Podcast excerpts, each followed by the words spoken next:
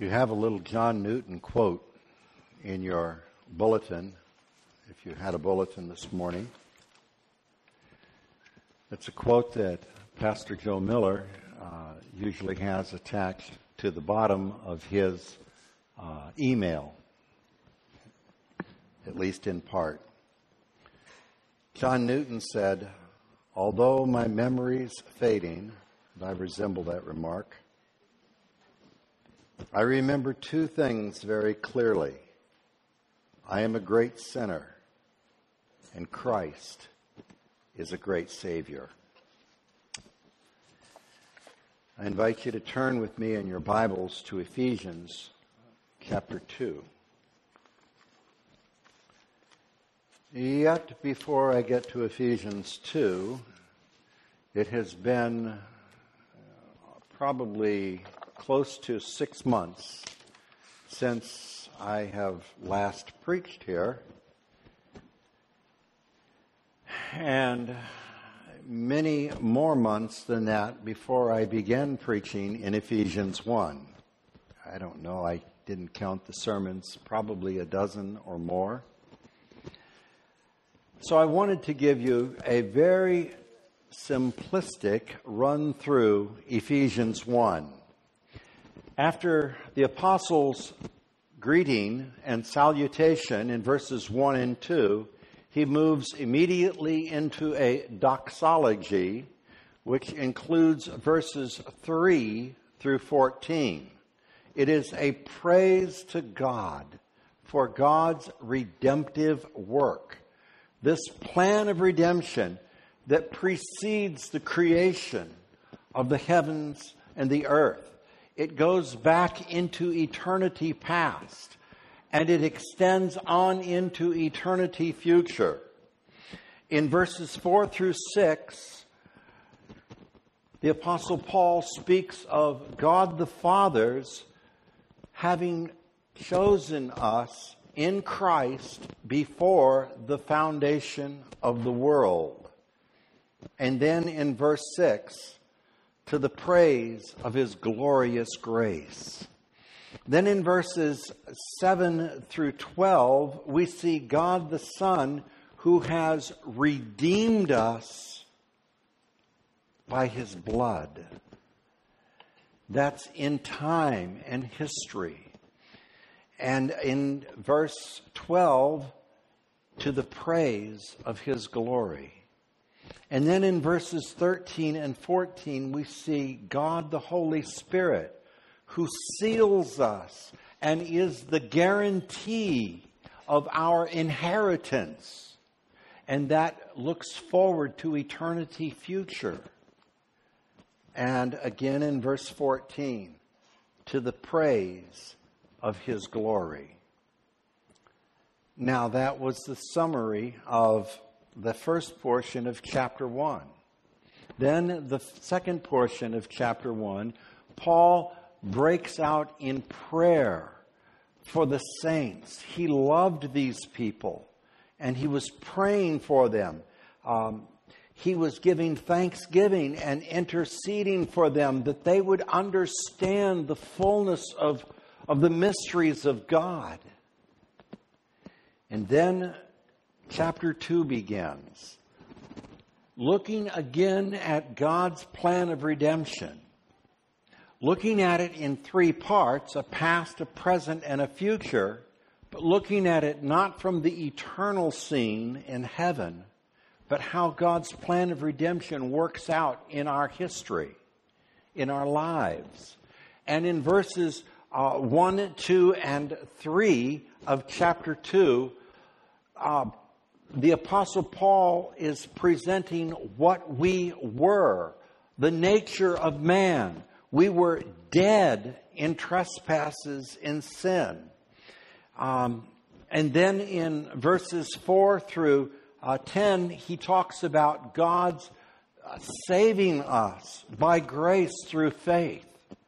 And then in verses 11 through the end of the chapter, verse 22, the Apostle Paul talks about what the end of that salvation is. We now have nearness with God and nearness with one another.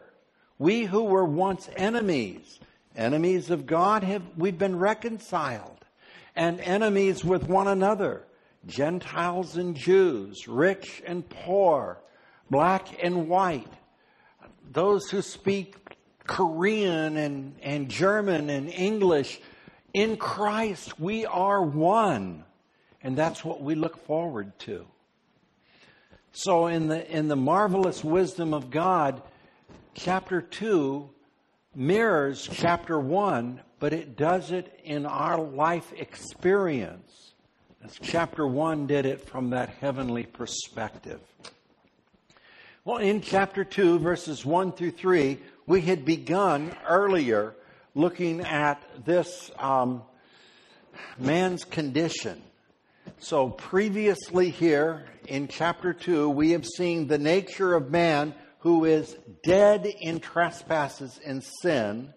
We have seen the enslaving powers, the world, the devil, and our own flesh, our desires, our passions that enslave us.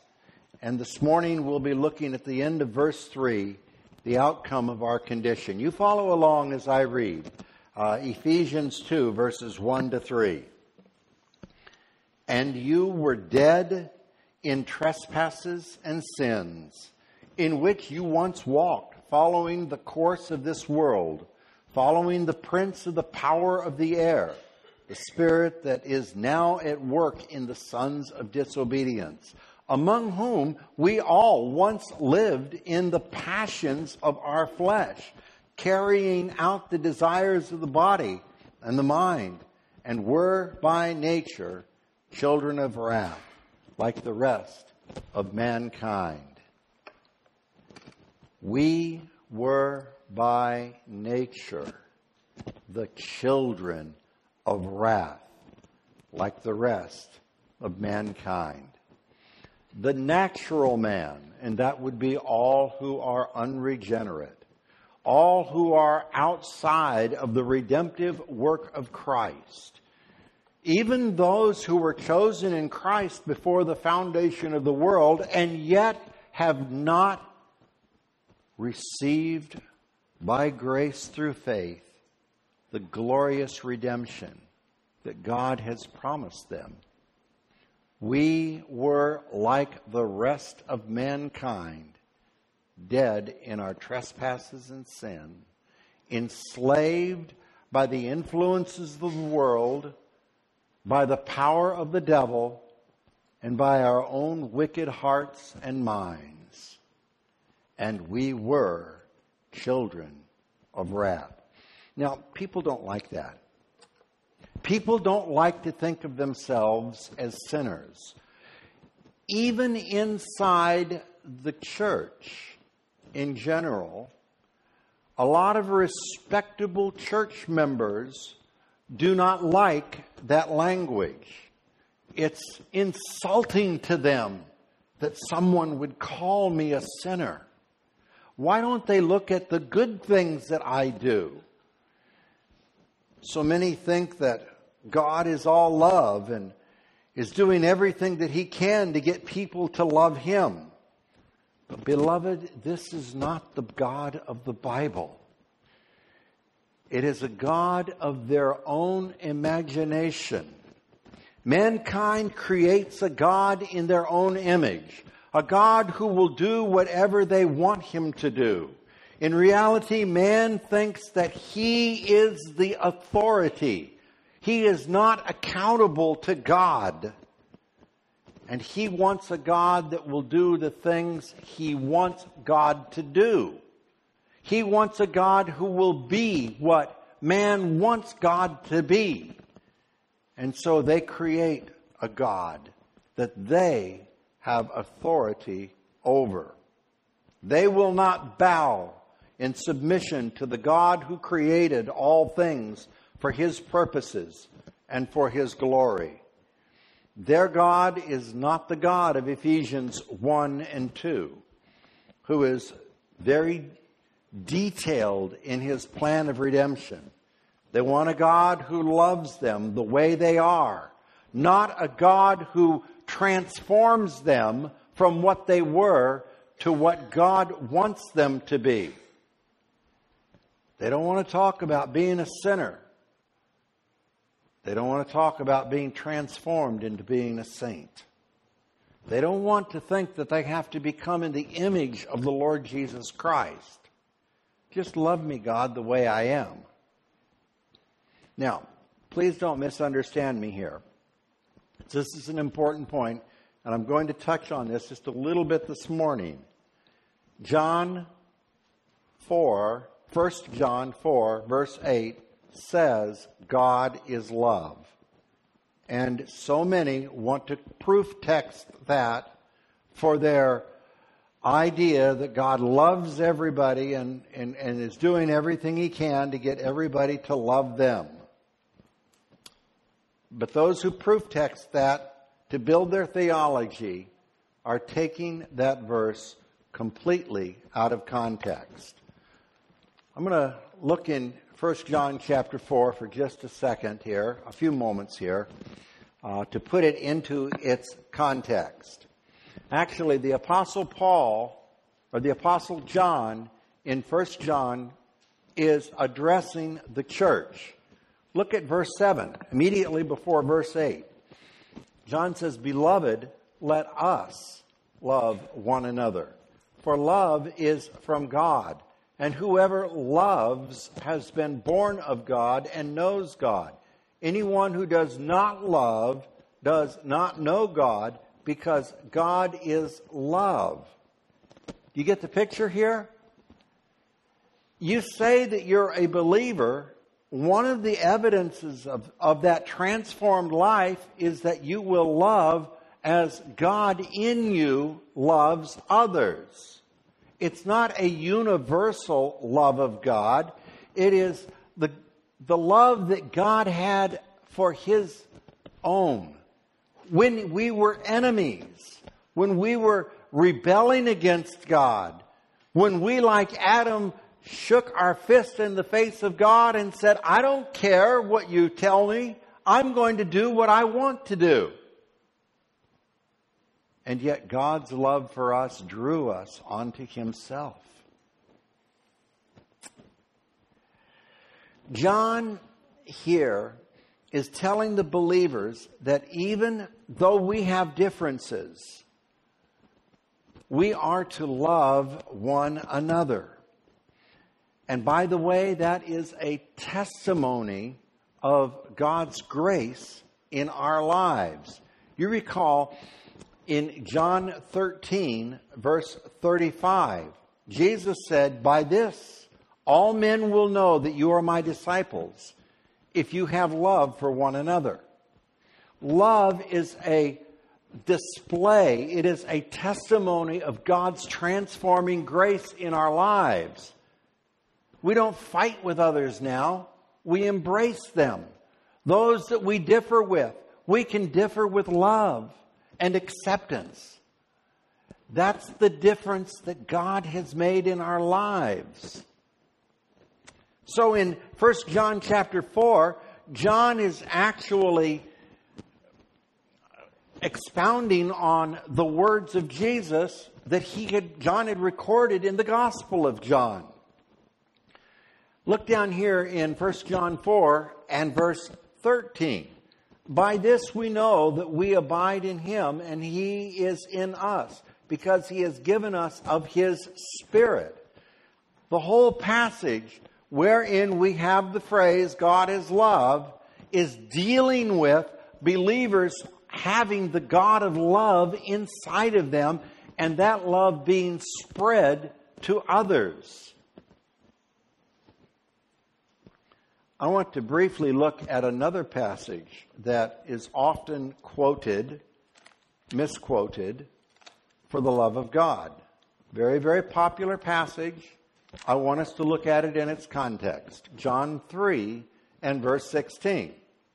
For God so loved the world that he gave his only begotten Son, his one and only Son, that whoever believes in him should not perish but have everlasting life. And so many folks, even church going folks, want to say, well, see, God loves everybody. And He just wants everybody to love Him. It's not what the verse says. Quite to the contrary. John 3:16 is saying that there is judgment coming. Look at this again. God so loved the world that he gave his only begotten son that whoever believes in him should not perish but have everlasting life. What this verse is saying is those who do not believe in God are prepared for judgment. Drop down to the commentary on 316 in verse 36. John 3, verse 36. I love it when the Bible explains itself. Whoever believes in the Son has eternal life. Whoever does not obey the Son shall not see life, but the wrath of God remains on him. John 3:16 it's not a verse about God loving everybody and wanting everybody to love God and let's all get together and be happy. It's a verse that says if you don't believe in Jesus Christ, you're headed for judgment. The wrath of God is on you. It's quite different from what most people want to portray John 3:16 to say. Now, I believe John 3:16 and John 3:36, and I think those are very important verses in the Bible, and I think we ought to use them. We need to know what John, what God is saying in these verses. It's not that God loves everybody. It's that those who believe in him will escape the wrath of God to come. Very clearly. Now that takes us back to Ephesians chapter 2 and verse 3.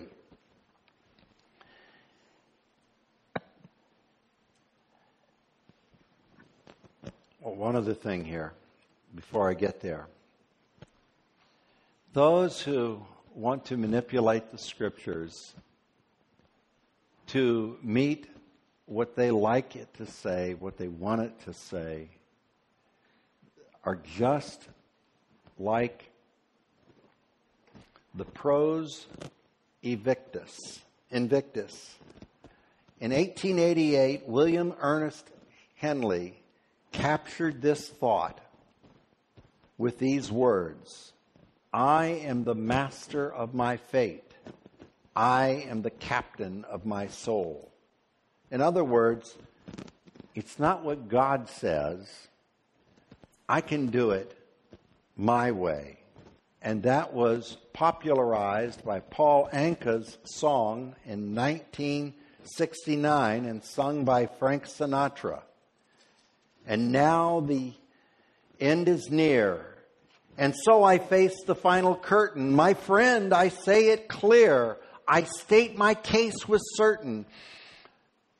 I've lived a life that's full. I've traveled each and every highway and more, much more than this. I did it my way. This is brazen audacity in the face of God. I don't care what God has said. I'm going to live my life my way. And beloved, the wrath of God is on them. This philosophy, which is so prevalent in our culture, characterizes even much of modern religion and has infiltrated the contemporary church. Though it is called individualism, it is really the idea that I will not be accountable to the God of Scripture. I will make my own rules. I will live my own way. I am the master of my fate. I am the captain of my soul. And if I am going to believe in a God, I will do it on my terms. Scripture clearly warns that the ways of man are not the ways of God. Isaiah 55, verses 8 and 9. For my thoughts are not your thoughts, nor are your ways my ways, declares the Lord. For as the heavens are higher than the earth, so are my ways higher than your ways, and my thoughts than your thoughts. In 1 Corinthians chapter 2 and verse 14, we read, The natural man does not accept the things of the Spirit of God, for they are foolishness to him, and he cannot understand them because they are spiritually discerned. They have to be spiritually understood. And the natural man is spiritually dead. Even though someone may be noble by men's standards, Scripture teaches that all men without Christ are under the wrath of God. In addition to Ephesians 2, verses 1 to 3, I add a few more verses. Ephesians 5, verse 6. Let no one deceive you with empty words, for because of these things the wrath of God comes upon the sons of disobedience. Colossians 3 and verse 6. For it is because of these things that the wrath of God will come upon the sons of disobedience. And Romans 1 and verse 18. For the wrath of God is revealed from heaven against all ungodliness and unrighteousness of men who suppress the truth in unrighteousness. Oh, but there is hope. There is great hope. Having declared that all men are sinners by nature and by choice, and that all men are rightly under the wrath of God, Paul immediately turns to the mercy and grace of God which the Lord willing will pick up at another time, beginning with verse 4 and following. But that's a future sermon. This morning, I want to include a passage that brings together both the wrath of God and the redemptive love of God, Romans 5, verses 8 and 9. But God demonstrated his own love toward us in that while we were yet sinners, Christ died for us. Much more than having now been justified by his blood, we are saved from the wrath of God through him. Once again, the wrath of God is on all men without Christ. Christ alone makes a difference. Do you know that you are lost and under the wrath of God, I call you to trust in Christ alone, for he can save you. Find in his death, his burial, his resurrection, God's full and complete atonement for you. Find in Christ God's only means of forgiveness, salvation, and everlasting life. John Calvin said, and I quote, uh, in a translation from French, French to English. I don't speak French. John Calvin said in the second chapter of Ephesians, Paul focuses on the riches of God's grace. He reminds the Ephesians how badly off they were before they were called to Christ. We never become properly conscious of how much we owe Christ until we have been reminded of how awful our condition was when we were still outside of Him. Many of you uh, may recall that uh, I graduated from Westminster Seminary in Philadelphia. Some of you may know the name Francis Schaeffer. Francis Schaeffer was a Reformed theologian and Christian philosopher in the 20th century. And he came to Westminster Seminary when I was there and did a series of lectures. I was privileged to sit under his teaching there uh, for that period of time while he was doing the, that lecture series. Said many things, but one thing stuck in my mind over the years. Francis Schaeffer said, and I paraphrase, something to the effect that if he only had one hour to spend with an unbeliever, he would spend the first 45 minutes talking about sin the judgment of God and the need for redemption. And then he would spend the final 15 minutes presenting the blood atonement of Christ. Beloved, until a man is convinced that he is a sinner and under the wrath of God, he will see no need for a Savior. The natural man does not see himself as a sinner in need of a Savior. Rather, he rebels against the idea of a Creator uh, to whom he is accountable.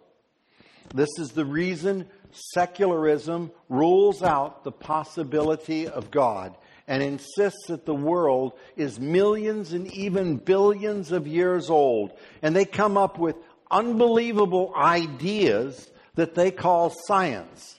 They say that slime and ooze came up out of the waters and turned into a frog, and the frog turned into a mammal, and the mammal turned into a monkey, and a monkey eventually turned into a man. And this happened over millions and millions and millions of years.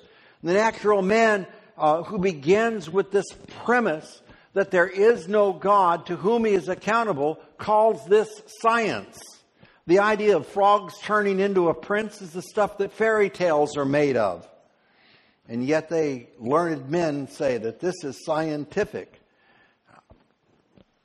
They call it the evolution of the species because they deny the existence of a God who created them, a God who then they would be accountable to.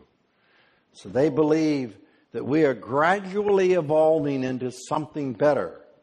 And you say, well, why is man, after millions and even billions of years, still killing one another? Their answer is quite simply, well, we're obviously not there yet.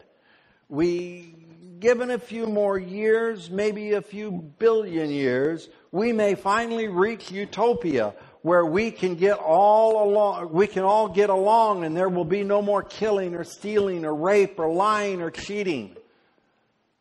Now, think about that for a moment. They are offended by the gospel, which calls us sinners in need of redemption. Redemption that transforms us into saints. And their solution is billions and billions of years to get where we are today. And maybe in a few billion more years, we might finally get better. Now that is depressing. And they call that science. Beloved, those who reject God, calling the idea of sinfulness, of humanity, a belittling and depressing, they need to look at the foolishness of what they're teaching. Before I make a few points of application this morning, I want to bring us to a few quotes from a sermon by Jonathan Edwards Sinners in the Hands of an Angry God. 300 years ago, Jonathan Edwards was an American evangelist, theologian, and pastor. Edwards preached this sermon to his congregation in Enfield, Connecticut on 8 July 1741. Early in his sermon, he described the impending doom of those who reject the gospel from the text Their foot shall slide in due time, quoting Deuteronomy 32 and verse 35. I give you a snippet from early on in that sermon. Jonathan Edwards said, The wrath of God burns against them. Their damnation does not slumber. The pit is prepared. The fire is made ready. The furnace is now hot, ready to receive them. The flames do now rage and glow. Then, towards the end of the sermon, Edwards speaks of the end of those who refuse to repent and believe and makes application to those sitting in the pews of his church. Their case is now past all hope. They are crying in extreme misery and perfect despair. But here, you are in the land of the living in the house of God and have an opportunity to obtain salvation. Would not those poor, damned, helpless souls give for one day's opportunity such as you now enjoy? The wrath of God is upon all outside of Christ. Now, Ephesians 2, verses 4 and 5, continues with a contrast to the helplessness and hopelessness of man who is dead in their trespasses and sin. But God, but God, being rich in mercy, because of the great love wherewith He hath loved us, even when we were dead in our trespasses, made us alive together with Christ. By grace you have been saved. Now, the Lord willing, uh, if I have an opportunity to come back, I'd like us to begin uh, with these uh, words that give us hope uh, to the helpless and the hopeless. But God. This morning we have seen some heavy theology, some theology that may hurt some of you. It may bring great conviction that you are still facing the judgment of God because you have not fully trusted in Christ alone. But I want to bring in closing four applications. Four applications. First, salvation. If you are here today without a sure and certain hope of heaven, O sinner, Christ is your only Savior. Cry out to God for mercy, that He may be pleased not to give you what you deserve. Cry out to God for grace, that He may be pleased to draw you onto Himself. I call you to repentance this morning. I call you to see that Christ Jesus is your only hope to escape the wrath of God. I call you to see in His suffering and death the full payment of your sins. I call you to believe that He is, in His resurrection, you find the victory over your sin. I call you to trust in Christ alone for forgiveness of sins and the assurance of salvation and everlasting life. Second, obedience. If you are here today and, and you know Christ is your Savior, I call you not to be intimidated, intimidated by the wickedness of sinners, but rather I call you to boldly testify to those who are dead in their trespasses and sins, telling them that their only hope is in Christ I call you to believe that God still has those whom He has chosen before the foundations of the world to be holy and blameless before Him. I call you to know that God will save all that He has chosen. None of them shall perish. None of them shall be lost. I call you to obedience to Christ's command to go into all the world and preach the gospel. I call you to Christ's final words before his ascension. You will receive power. After that, the Holy Ghost has come upon you, and you will be my witnesses in Jerusalem and Judea and Samaria and on to the uttermost parts of the earth. Third, a word of encouragement. For those of you whom God may call to use to proclaim the gospel at home, or to the ends of the earth. I call you to know that if they will not believe you, they are not rejecting you. They are rejecting God. I call you to be faithful in proclaiming the gospel. God the Holy Spirit will convict and draw those that God the Father has chosen before the foundation of the world. Those for whom Christ died to redeem, they will be saved.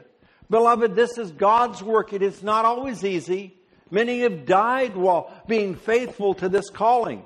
But Isaiah 55 11 says it so clearly. So shall my word be that goeth forth from out of my mouth.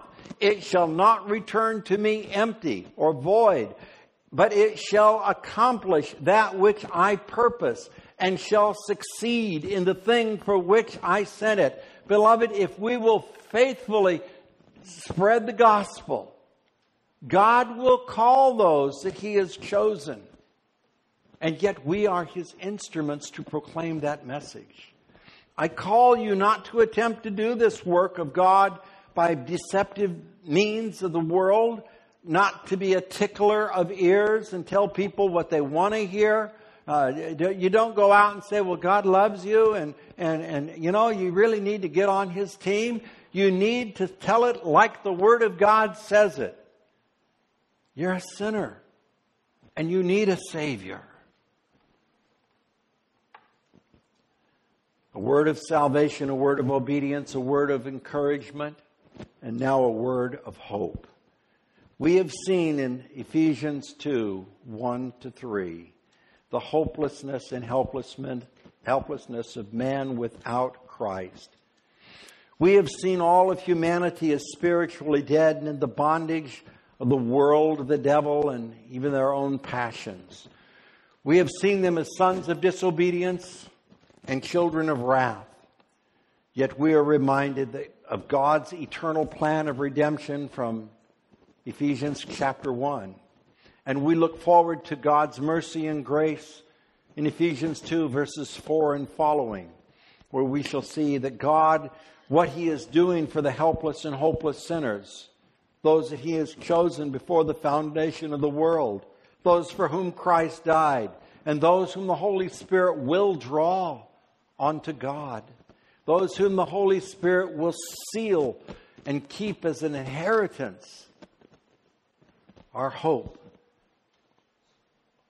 is in the promise and the perseverance. Um, our hope is in God, and that is our pro- His promise to us and our perseverance. Listen to these words of Jesus, also from the Gospel of John, chapter 6, verses 38 and 39. For I have come down from heaven not to do my own will, but the will of Him who sent me. And this is the will of him who sent me, that I should lose nothing of all that he has given me.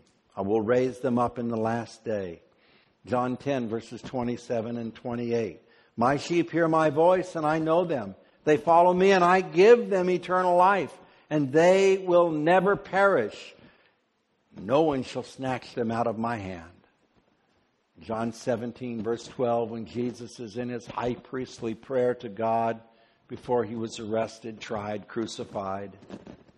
He prays, Holy Father, keep them in your name, which you have given me, that they may be one, even as we are one. While I was with them, I kept them in your name, which you gave me.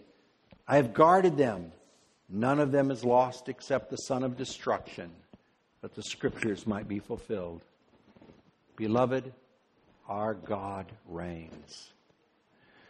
We who were dead in trespasses and sin, the sons of disobedience, the children of wrath, have by grace been redeemed. That gives me great encouragement and great hope.